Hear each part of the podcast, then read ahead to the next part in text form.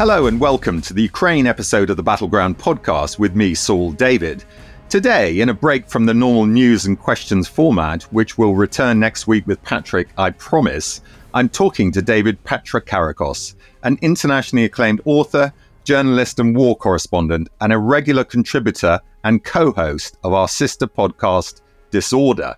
Disorder attempts to make some kind of sense out of what's happening in the world today Gone are the days of coherent international coordination. Rather than working together to solve pressing crises, many of the most powerful actors on Earth are actively making those crises worse. Disorder asks the important question why? David, welcome to the podcast. Hi, Saul. Great to be here. Now, you've been covering Ukraine since the first days of the war in 2014, and in 2017 published your book, War in 140 Characters How Social Media is Reshaping Conflict in the 21st Century. It's been praised by a lot of people, including senior military figures, former Chief of the British Army, uh, General Sir Nicholas Carter, and also Admiral James Foggo, commander of NATO forces in Europe. But can you give us some examples of how social media has transformed the conflict in Ukraine, both before and after the full scale invasion in February 2022? Uh, that's a really good question, Saul. So I think I'll start. Let's start with 2014. So I I turn up to Ukraine. Actually, it's kind of funny because I didn't intend to cover a war. I intended to cover the aftermath of Maidan, the Maidan revolution. But I'm a bit like Jonah. Everywhere I go descends to disaster. In 2009, I went to interview the Lebanese president Hariri for one week, and the government collapsed, and he fled to Paris. So I turned up in, the, in on the first of April, I think, 2014, and then war broke out t- two weeks later. And so I spent almost a year off and on covering Ukraine. And then in 2015 February, I was in a, a hole in the ground in eastern Ukraine. It was minus 14, and I was being shelled. And I said, you know, I've had enough. I'll go and see my father in Greece. And then the financial crisis broke out in Greece, and I spent six months covering that. But anyway, so I turn up to Ukraine in 2014, and I have this idea of what war is. You know, and I've seen it to a degree in the Congo. I've embedded with the UN peacekeepers. This is a group in full uniform, you know, fighting insurgent group. Everything is very clear. But in Ukraine, I, I see something different. I'm going to the east. I'm going to Donetsk and Luhansk, those occupied cities. Now you can't access them as a Western journalist. And I'm seeing something completely different, which back then, Putin did not want to, you know, roll into Kiev, raise the Russian flag over the Rada, and annex Ukraine to Russia. What he wanted to do was actually to stop Ukraine joining the EU or NATO. And the way he wanted to do this was by destabilizing it. So what he did is he sent in soldiers and tanks to eastern Ukraine. Okay, they stole Crimea. They always wanted Crimea, the Russians. You know, before 2014, you know, hardly any Russian could have told you what a Donbass was. They didn't want the Donbass. But he sent tanks and troops in there essentially to carve out a space into which he could pump in a load of propaganda and ideologically, culturally, however you want to call it, separate eastern Ukraine from the west of Ukraine. And it's really interesting. So, like, I would go into these, you know, cities in the east. And people would speak to me and they would talk about Kiev is a fascist junta. Kiev wants to destroy Russian speaking in Ukraine, which, by the way, even if it wanted to, would be impossible. Repeating verbatim these Russian talking points. It was like speaking to people in a cult at points. And I saw something really interesting, which was essentially two wars almost, to put it simplistically. One being fought out on the, on the ground with tanks and guns and bullets, and the other being fought out online with tweets and posts and shares. And there, what I saw was a very sophisticated, chaotic, often blunt, often ineffective, but ultimately quite sophisticated, wide scale Russian propagandist operation. And social media was critical to that. And it was really interesting because back then, that was kind of Russia was the only game in town. You know, RT was sort of airing every day. It was full on propagandist effect. That was picked up by its various trolls and bots and all these sorts of things uh, that amplified it online. And, you know, there is this belief sometimes that we have that, you know, Russians are all chess playing grandmasters thinking 30 moves ahead. A lot of it was very crude. But, you know, you throw, you know, everything at the wall. If 10% stuck, it, you know, it's a win. So that was 2014. That's when I thought, hold on, you know, this is kind of something new. Now, I want to be careful here because propaganda is as old as war itself, as you know, so you're a military historian. But traditionally, what you would see, I think, is you know propaganda supporting military operations on the ground. What I saw in 2014 was military operations on the ground there to support wider propaganda operations, a lot of them in cyberspace. So that's what struck me about the social media in 2014. If we fast forward now to the all out invasion starting on the 24th of February last year, what I think you see is something very different. Now, when it all happened, I was watching the Russian propagandist channels. I was watching RT, I was looking at their spear carriers online. And it was really interesting. You didn't really see very much. RT, it seemed, weren't even attempting to make the case. You know, you'd see images of some soldiers marching up and down, but there was nothing like 2014, no full on ideological argument about why this was right which led many people actually to say, oh, Russia's just lost the information. Well, actually, it hadn't. What it was doing was fighting in different parts of the world, in Africa and so on and so forth. But that's another story. But actually, what you then saw in 2022 was the rise, I would say, of Ukrainian comms. You know, essentially back then, especially concentrated around the, the figure of President Zelensky. What I saw with Zelensky in those, especially those weeks following the invasion, was a recalibration of war leadership. It was really interesting. Now, again, Saul, you know this more than me, but in the West, who is the Ur war leader? I'd say in the imagination, I'd say it's probably Churchill. You can say FDR, but I'd say it's Churchill. And you know, Churchill is this man. He he wears a suit. He stands up in the house or elsewhere. He makes these great speeches full of rhetorical ornament and so on and so forth. Zelensky did something completely different, and it was really interesting. One of the most famous early quote unquote speeches he does is he's in the street and he's holding his phone and he's got three other politicians by him. And this video is 44 seconds. And he keeps saying the word tut, which means here in Ukraine. He says essentially, I, President Zelensky, here. Joe Bloggs, foreign minister, here, here, here. It is 44 seconds. He's dressed in those sort of khaki fatigue he has. He's in the street and it's completely demotic and informal. In that video, Saul, he is two things. He is the president of Ukraine and the literal man in the street. And it is informal, demotic, quick designed to go viral on social media. And in that sense, we see a recalibration of war leadership. And I think the difference is in 2014, you saw social media being used to really amplify Russian propaganda. 2022 is when the Ukrainians really started to understand it, to use it to fight back. And you saw this across the board. A female politician whose name escapes me, forgive me for that. You know, she has a photograph, a photograph herself, and she's in her living room she hasn't got any shoes on and she's holding a gun. And, you know, you can see in the background there's accoutrements of her kid. There's some kiddies' toys and stuff. And again, it's the same principle. I am a civilian, I am female, but I'm staying and I will fight if I have to because we are civilian people being attacked by this imperial power. So you really saw, I think, a back and forth between 2014 and 2022. But in both instances, we understood that social media was key to how the informational war was played out. Yeah, fascinating. And uh, I like your reference to Churchill. I'm, I'm writing about him at the moment. And I think it's interesting. Of course, he did wear his suit and his bow tie when he was in the House of Commons. But most of the time, when people met him and he was he was seen on the ground in the UK, actually, he was wearing his romper suit or his siren yeah. suit, as it was called. Yeah, so was, yeah. actually, he did look relatively democratic, I suppose, if that's the expression. But yeah, all fascinating stuff, Dave. Thank you. Now, you're in London now, but you've literally just come come back from Ukraine and you visited the front line in, in the east, in the Donbass. Can you tell us a little bit about what you saw and where you went? Sure. So I've been back and forth since the all out invasion last year. And in that time, I've been to the front lines in the south, Mykolaiv, Kherson, the east, notably Bakhmut. I was there for the Battle of Bakhmut, which was quite extraordinary.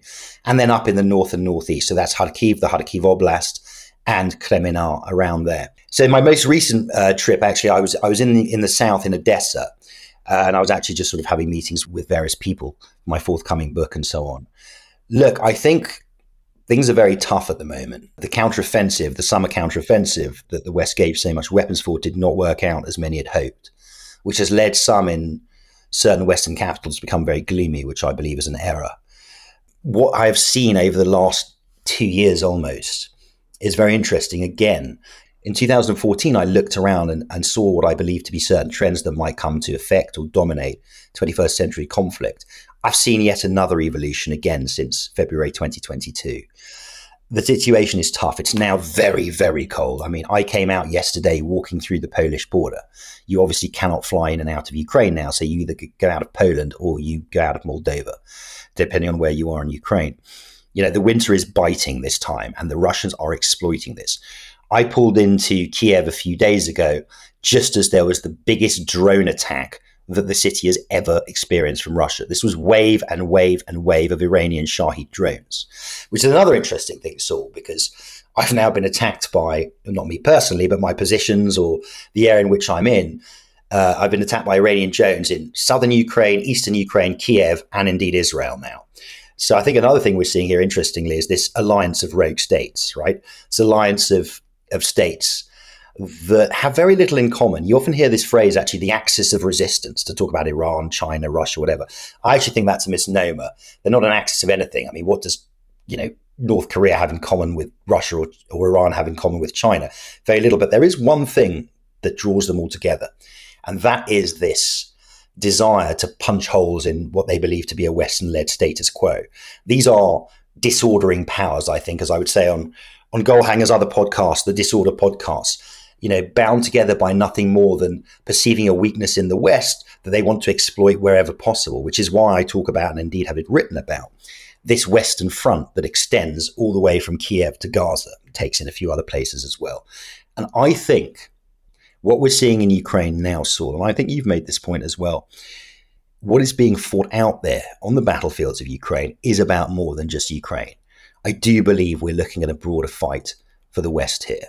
And I have to say, you know, if Ukraine had fallen within three days, as Putin's lickspittles told him it would, he would be in Georgia by now. He would be in Moldova by now, because why wouldn't he? Which is why it is imperative now that we hold the line and we continue to support Ukraine. I've seen, you know, incredible instances of heroism over the last two years, you know, and the Ukrainians understand that this fight is existential. That's an oft overused word in geopolitics, but it is because if they don't fight, then Ukraine, as they understand it, is gone. Are you seeing any different trends in the way the uh, fight is going on? And I'm talking more physical, of course, than the social media aspect that you were talking about before. I mean, I literally just before I came on the on this conversation with you, I got a message from a, a contact of ours in the podcast, Lieutenant Colonel Hazan, who he runs the unmanned drone capability for the Territorial Defense Force, there, uh, which is an element, of course, of the Ukrainian army. And um, he was just sent me a video of him on the front line and saying that literally in the last couple of days, they managed to destroy four separate electronic warfare systems. You know, this is the sort of news we're not really getting, the sort of, you know, granular news we're not really getting. But, you know, we all know, I mean, we've seen from the beginning that drone warfare is terribly important. Are there other aspects of warfare that you've seen that are, in particular, the Ukrainians have developed and are utilizing quite well? Look, I would actually like to expand upon this drone point because I think the drone point is really interesting and it feeds into to so many wider issues that I think speak to your question. This now, what is happening now, or the state of the war we're at in Ukraine now, is essentially an artillery war with drones. So, what do I mean by that? When the all out invasion starts in 2022, it's about tanks. We've all seen, and I saw them up close and personal, those tanks rolling towards Kiev, rolling towards the Ukrainian cities. So what was happening is that the Western supplied javelins, NLAWs, stingers, all these anti-tank, you know, the NLAWs and javelins you hold on your shoulder and you fire. That was what the war was about. As things have gone on, it's a mass artillery war now in the east and south. You know, the ammunition that is being gone through has not been seen since since World War II. But the drones is a really interesting point. And let's talk about that. The drones are needed by the Ukrainians. First of all, let's understand what they're needed for. The Russians are using a lot of Shahed drones, which actually seek to destroy themselves. Okay, the Ukrainians have that a bit, but they're fundamentally sending drones up to target for the artillery. Our, you know, ammunition is so precious to them that they cannot afford to waste it. So they have to strike accurately as they can. But drones is really interesting, so because first of all, when we talk about the future of war, you know, I attend a lot of conferences and lectures about this. There's a lot of chat about AI, robot soldiers, this and that. But what I see on the ground is, in many ways, what I call the weaponization of the quotidian, the weaponization of the everyday. When I was in Bakhmut, we were in the bunker and I was with the drone unit. And this guy, he showed me a drone. He said, Look, this is a Mavic drone. It costs $3,000. You can buy it online. You can buy it. So I can buy it. Anybody can buy a Mavic drone online. $3,000. What they would then do is 3D print a projectile. $30. Now, a projectile, you know how, I don't know if you've ever read Tintin, you know those cartoon rockets that have three fins? You know, it looked like that, like a little Tintin rocket. And inside it, you put a explosive. You attach it to the drone, And if you get it right, that $3,000 drone with a $30 projectile can take out a $6 million T 92 tank. This is what we're seeing, and this is why the use of drones has so many other effects. We're talking about the ability to wage war with equipment that has almost no barriers to entry in terms of cost and access. The second thing that I find really interesting, Saul, when I first started going to the front, especially in a conscript army, you get a variety of people, you know, different ages and so on and so forth. But generally, right on the front, you used to see these kind of tough, grizzled guys, guys that had actually, and this is, you know, 10 years ago now, who had experience fighting under the USSR because the Ukraine obviously used to be, or Ukraine used to be a part of the USSR. Now you go to the front, Saul, and you're seeing these weedy little guys with glasses who are there because they're IT engineers and they know how to fly drones. So the nature of what a soldier is is changing in certain regards. If war, increasingly in situations like this, and situations like this are a mass industrial war on the European continent, if the skills needed for that are drone piloting and knowledge of IT, then you don't need to be a tough guy. You don't even need to be a guy. And what I started seeing very, you know, recently and still rarely is women on the front. Because if you are a top IT person, it doesn't really matter if you're male or female. So all these sorts of things become very interesting because the idea of mass enlistment becomes greater. Who is a soldier? What does a soldier do? Yes, you still need people to kick doors in. But when war changes like that, the idea of what a soldier is changes and everything around it. Look, I was in Kreminna and I was talking to an officer and he said, Look, and he picked up a book and he said, This is an officer training manual. It's six years old. He said, It's ridiculous. This needs to be like a computer program. It needs to be updated every six months because we're learning every day. So, all of these things are the fallout you're seeing in Ukraine. So many trends that I think are going to come to affect the nature of conflict and the surrounding politics. Okay, that's enough for part one. Do join us after the break when we'll be hearing more from David Patrikarakos.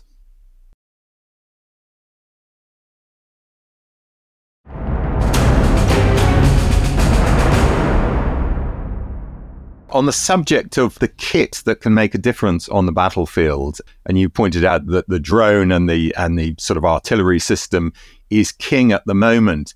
We've just had the first reports this week, uh, David, as I'm sure you know, that Abrams have been seen on the battlefield. And this has made at least a few people in the West get quite excited. I mean, we reported on them, of course, at the beginning of the year.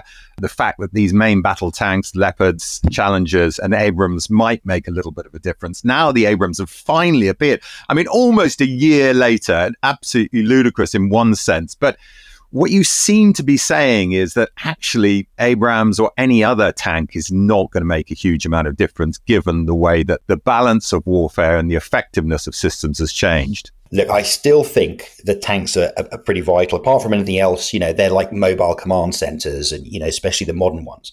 The Abrams was a particular case in that they delivered them too late and also they didn't have all of the protective kit, my understanding, that they have in other theaters. The Ukrainians still need tanks. But let's use your question to broaden out slightly. What's the situation now with the war? Now, Ukrainian messaging, I think, as I discussed earlier with you, has been really top notch. You know, they, they've messaged really well. The point about Zelensky, apart from the fact that Zelensky saw you know, 10 years ago, 15 years ago, Zelensky was a comedian playing the piano with his penis. Now he's a modern day Churchill. So I say to any listeners, you can do anything. Like if you can go from playing the piano with your penis to becoming, becoming one of the 21st century's great war leaders, anything's possible. But the fact that he was that, you know, comedian, that actor, meant that he could really connect with people. He knew how to use comps. And, you know, I remember speaking to diplomats and they said, well, look, if the same tragedy was happening in Ukraine, but there was a kind of older, more lugubrious man who stood up every day and said, Last night, Russia struck Kiev, five children killed. It wouldn't have had the same effect, you know? It comes, information of war doesn't affect war directly, but it does affect policy. And policy gets you javelins and stingers and NLAWs and all these other things that chew the Russian army on the ground. But there has been a problem with the counteroffensive. That's where the messaging, I think, not completely Ukraine's fault, got a bit confused, and I think Ukraine has suffered. There seemed to be this belief that the counteroffensive, Ukraine were going to be given these weapons, then en masse, 50,000 Ukrainians would stand up and break through the Russian lines. This was never going to happen. The situation of the war now is this we have this so called line of contact between Russia and Ukraine that extends from the northeast all the way down to the south. I remember being on the front saying, you know, getting there in the summer saying, so what's the story? Like, you know, is there going to be a breakthrough? And the guy said, look, you got to understand, there are three lines of Russian soldiers facing us. So if you want to take out the first line, you've got to take out the two lines behind them. And then there are, I mean, we're talking hundreds of thousands of mines all the way up and down. So the situation is this how effective is a tank going to be against them? The answer is not very. This is what the Ukrainians are facing. This is what I think there was a lack of understanding about. Now you can do things with, you know, lines at lines at mines. We have the English, the British, we have the Python things that you can throw in and they explode. But you know, Russians have butterfly mines that can jump over you and then you, you trap the Ukrainians in them. This comes down to another, I think, sort of perennial point that we're facing here of warfare that also has become particularly acute. So when I was on the front again the last time, the soldiers were moaning about the weaponry, like all this weaponry coming in. There's two issues. First of all, it's late, and this is the broader political problem. This is what Zelensky moans about. And there is this belief in Ukraine that they're being given enough to hold the Russians back, but not enough to push forward. And then on the front lines, you have, you know, and I think this is perennial with soldiers anyway, going, people in Kiev don't understand. We're here on the front. We need the weapons. They're giving to inexperienced people and so on and so forth. So right now, you know, Zaluzhny, the, the general of the Ukrainian army, sort of did that interview that got in trouble for. He said, you know, there is a stalemate on the front. And I think that he's right. And I think that it's a stalemate that in certain regards could have been avoided had weapons come in earlier.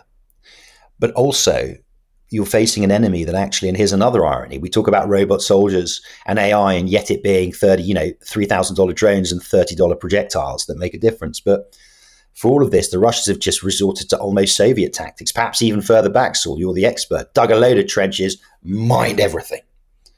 And against that, there is a limit to what Abrams tanks can do when it's no longer about fighting in fields or protecting cities. Yeah, I mean it's interesting that the the Russians in this conflict and and through history have at least the commanders have been very happy about losing a lot of soldiers to achieve relatively limited gains. When you've got a, a sort of war of liberation like they did in the Second World War, that people can go along with that to a greater extent. But it struck both Patrick and I, you know, absolutely mystifying that there hasn't been a little bit more pushback from the ordinary Russian soldier, given the given the losses that they are incurring, particularly in Bakhmut, as you witnessed with your own eyes, and, and also more recently at Avdiivka, where the casualty figures that we've seen this month are even greater than at any point that they were in that earlier terrible battle, which we compared to Stalingrad, and uh, uh also a subject I'm writing about at the moment. So it is quite weird the way I've got my podcast head on, but I'm also, you know, my day job writing as a historian. But of course, the links are there between the two. But getting back to the Zelensky message for a second, I mean, do you see any sign that there is a little bit of a fraying around the edges of the relationship, which up to this point has been pretty good between the politicians and the senior commanders, not least because these, there's been very little turnover in terms of personnel in those senior command positions? Um, I think there is a wider issue here, a political issue, which is that Zelensky is incredibly popular in Ukraine, and there might be some within the Ukrainian political establishment that fear that, feel threatened by that. When I go to Ukraine, what strikes me is still, amidst everything, that the sense of unity, the sense that, you know, this need, they need to keep fighting. And again, it's because this is existential. I don't, you know, how many times do we hear in geopolitics, oh, it's an existential this and that? In Ukraine's case, it is. Putin has made very clear what his beliefs are. He believes that Ukraine is a category error, it does not exist. Ukrainians are merely confused Russians and that you know to put things right, Ukraine must be absorbed into Russia. Now, if you're a Ukrainian, especially after the you know Bucha, when the Russians were liberated from you know were pushed out of Bucha, and you saw the mass graves, the tales of torture, everybody knows what's coming if they don't fight. That said, the issues on the ground are that when I speak to soldiers there who have joined up already fighting 2022, these were guys who volunteered. These were motivated guys. These were very, very high caliber people. Many of them are dead now a lot of people are being sent to the front of conscripts, and even if they're really eager and so on and so forth, they need to be trained. I remember, um, and I mean, I wrote about this. A commander telling me, "Look, when when I'm at base, when I lost contact with the guys on the ground, I could think, fine, the sergeant will take care of it, and it'll be fine. Now, because we've got all these new raw conscripts in, perhaps are not always as motivated. I have to make sure that I can try and stay in contact. Otherwise, God knows what they're going to do. So they're facing these problems. Like they're tired. These people have been fighting for a long time." But I still think that there is that that unity there because there is no choice. I'd like to follow up on something you mentioned. We talk about, or I talk about the gift of autocracy, right? The gift of dictatorships. And you talked about it. the Russians can lose loads and loads of men, and it doesn't really matter. When I was in Bakhmut, the commander said, We are facing, and this is the word they, the phrase they use, meat waves. They call them meat waves. I don't know if you've heard this. The Russians just send wave after wave after wave. And the Ukrainians at the time were like, It's okay, we just reload the automatic thing and we keep firing. And when you go there as a journalist, you have to sort of at least be skeptical about things. And I was like, Really? They just charge towards you. And the command said, Yeah, we think they're on drugs. So I was like, well, okay, how do you know? I mean, this is not beyond the realms of possibility. ISIS, Daesh, towards the end, they were all on Captagon and meth. And he said, come with me. And he took me into, into the bunker. They have a drone drone unit where you see all the screens of, of, of the drone footage. And he said, look at this. And he said, I don't care how experienced a soldier you are. If a shell explodes behind you, you're going to jump. He said, these guys are so off their face, they don't react and I see the footage, and you see in this black and white thing, and you see the Russian camp, and you see like a huge explosion, and lots of soldiers jumping around inside, and these two just just sit there. They don't react because they're so off their head. And you see another one where a, a shell explodes near them, they just brush the stuff off and continue continue sitting. I mean, this is not normal behavior. And in the end, mass becomes a quality of itself, doesn't it? You can keep sending them and sending them and sending them. You talk about Stalingrad, yeah, being, being a war of defense. And I'm surprised as well, but I've seen it on the front. I've seen the footage and they are just coming wave after wave after wave. And back in the day, it was the NKVD that if you turned around, you know, if you tried to retreat, they'd shoot you. Now they use the Chechens, the Kadyrovites, to do the same thing. And this is a big problem for Ukraine because Ukraine is a democracy and deaths, as well as being a tragedy, do you incur a political cost. There is no political cost uh, for Vladimir Putin so far. So it's it's very, very finely poised it's very, very tough. I mean, it is cold there, so like last winter was a lot milder, and we haven't even got into the dead of winter yet. But I was there, had to walk through the, you know, walk through the Polish borders, come out. It is freezing, and it's not even December yet. Yeah, I could see from the video that I mentioned earlier um, from Colonel Hazan uh, driving up this road somewhere in eastern Ukraine and already snows on the ground. One of the few areas of optimism, or at least one of the few areas where there seems to have been some movement in the front line recently, has been on the east bank of the Dnipro, where these bridgeheads have been lodged. And there is some optimism, although anyone who understands logistics realizes how difficult it's, it is to break out of a bridgehead unless you've got a secure crossing so that it can be properly supplied. What's the feeling in Ukraine as to the possibility that these bridgeheads, which in theory are at a slightly less heavily defended part of the front, they might hold for Ukraine in the in the coming weeks and months. Look, there is a belief that they can, and you know that that might be a point from which they can push on. So, look, there is optimism about that. The Ukrainians are very pleased about that. They believe not only is it good in and of itself, but also shows that they can push on now if they're only given the tools. Again, going back to Mr. Churchill, give us the tools and we will finish the job. So I think that that was good. It came at, an, at the right time as well, amidst a period of a lot of bad news. Let's see. You know, we're waiting, or they're waiting rather, for the F-16s. But I think now there's going to have to be a question of you know what happens politically. I will tell you one thing, and again, this is something you know. I'm sure everybody in Ukraine right now who's engaged is looking to Washington. Everybody's worried about those 2024 elections, terrified, in fact.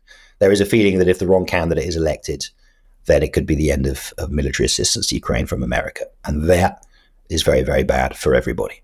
In the interim, of course, uh, there was a very concerning uh, bit of news that came out in the Bild uh, newspaper in Germany that both the Germans and the US government are secretly planning, this was the report, planning to put pressure on Zelensky to negotiate a peace with Russia by deliberately scaling back arms deliveries. I mean, more specifically, the report quotes German government sources saying that both countries will supply Ukraine with sufficient weapons and armor to hold the current front line, but not enough to retake occupied territory you know, th- this is sort of confirming, if it's accurate, what you were suggesting some people believe anyway, which is that there's been this, you know, almost this conspiracy to keep the war going, but not to give the, the Ukrainians enough to finish the job. Is this report being taken seriously? And have you heard anything more uh, about it? So I've actually heard a fair bit of doubt being cast on this report. And certainly, as you know, I don't think there's any conspiracy to, to, to keep Ukraine only doing so much. I think in the beginning, definitely there was a, a drive and a desire to, to get the Russians out. I, I, remember joking that Putin shouldn't be sanctioned. He should be given the Nobel Prize for finally uniting the EU. If you remember those early months, I've never seen the EU so united. I mean, Germany, Germany was giving military assistance. You make the Germans give military assistance to someone, my God, especially against Russia. So I don't. I think the report in of itself might be overcooked, overwrought. I don't think there's a secret plan to do that. The Americans, especially, you know, they're sick and tired of Putin, as I think many of us are. I think they really, really wanted to get him out. I think that rather than this report in and of itself being completely true, it might be symptomatic of broader feeling like, okay, here we are.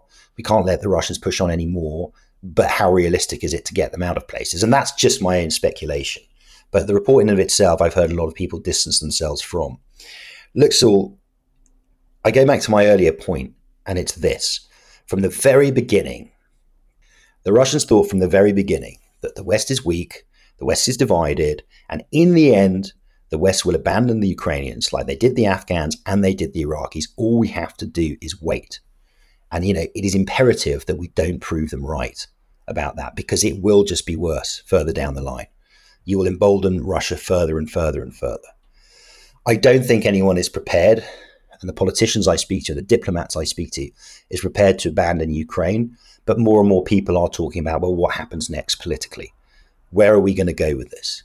Now, I've said from the beginning, unless the Ukrainians can push the Russians out of all the territory, where do we go? You know, something people ask me a lot of, and I'm sure they ask you the same, is can Ukraine win? Can Russia win? And it, it's all about, well, what do you call winning and losing? Like, how do you define it? Can the Ukrainians push Russia out of all the territory it's occupied, especially those areas it's occupied for almost 10 years? If you're nine years old, Saul, in 2014, living in Donetsk, you're going to be 19 next year. You have not, whatever you've grown up in, it's not Ukraine. You've not grown up in Ukraine.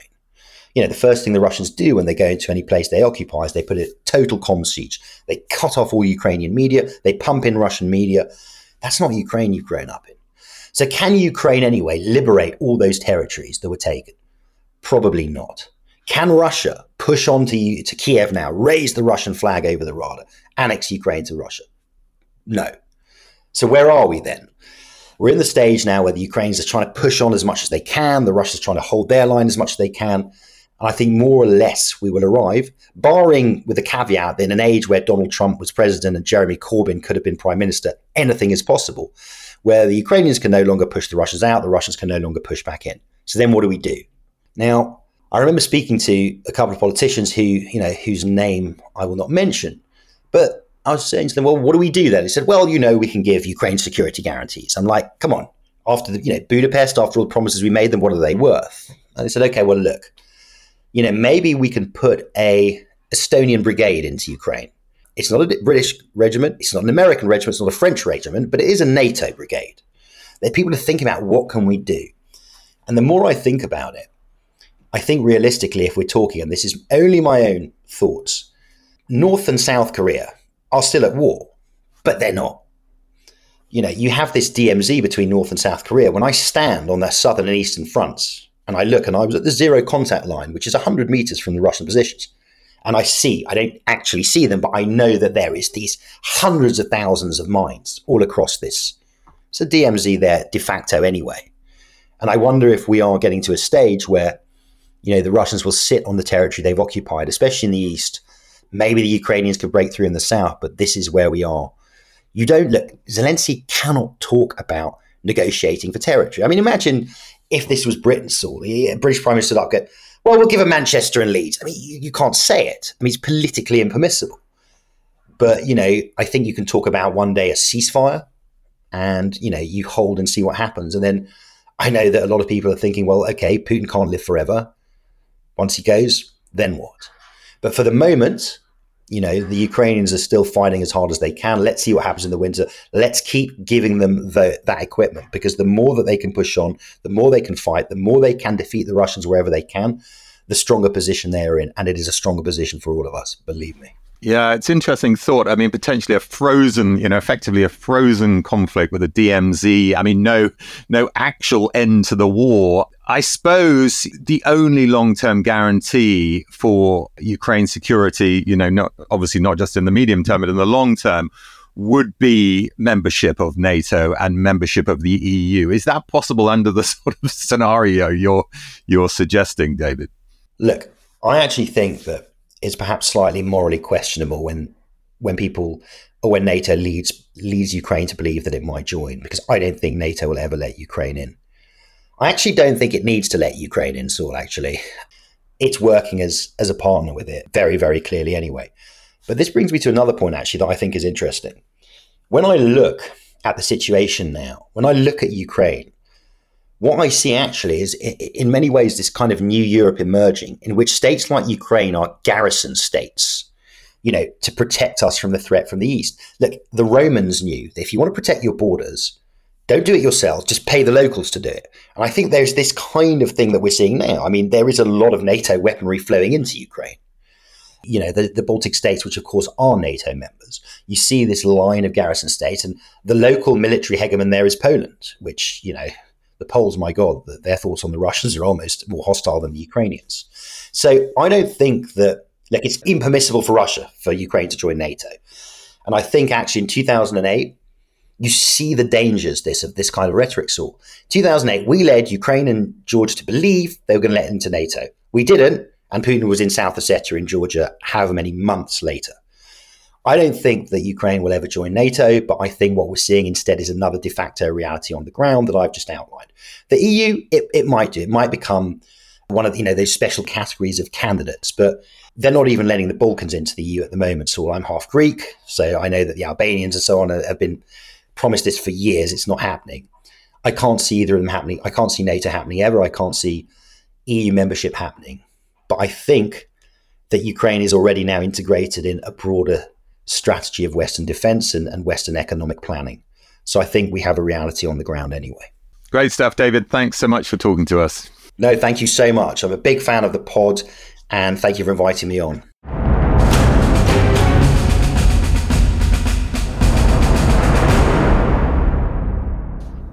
Well, that was absolutely fascinating, wasn't it? David ranging all the way from 2014 to the front lines literally in the last few days, making the important points. We've heard them before, of course, in, to some extent about artillery being king on the battlefield.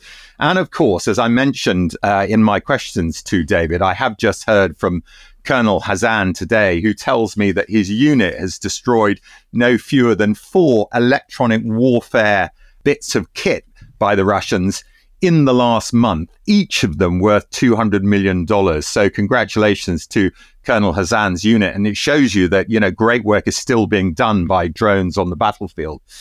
As for where we're going next, well, uh, you know, ever the realist, David points out that there's probably not a huge amount of opportunity for Ukraine to recover all its territory, and that we might at some point have some kind of frozen conflict. It's interesting he talked about uh, North and South Korea because that's the first time I've heard that as a possible scenario, and it's not out of the question. Some kind of DMZ, demilitarized zone, and a conflict that's in effect frozen in time. There is no peace treaty, but of course, you do get a comparatively stable division between those two bits of territory. It's not, of course, I suspect, what the average Ukrainian wants to hear. And it's certainly not, as David points out, not something that President Zelensky could ever advocate. But it may be a de facto situation in the coming months, at some point in 2024, if Ukraine is not able to make the sort of territorial gains that it hoped it could. There is some hope, of course, that the crossing of the Dnipro River will open up the possibility for more gains. But, you know, in reality, the chances of that leading to the recovery of all the territory, as David points out, is not terribly likely. Do join us again next Wednesday when Patrick will be back and we'll be reflecting on the latest news from Gaza and answering listeners' questions. Goodbye.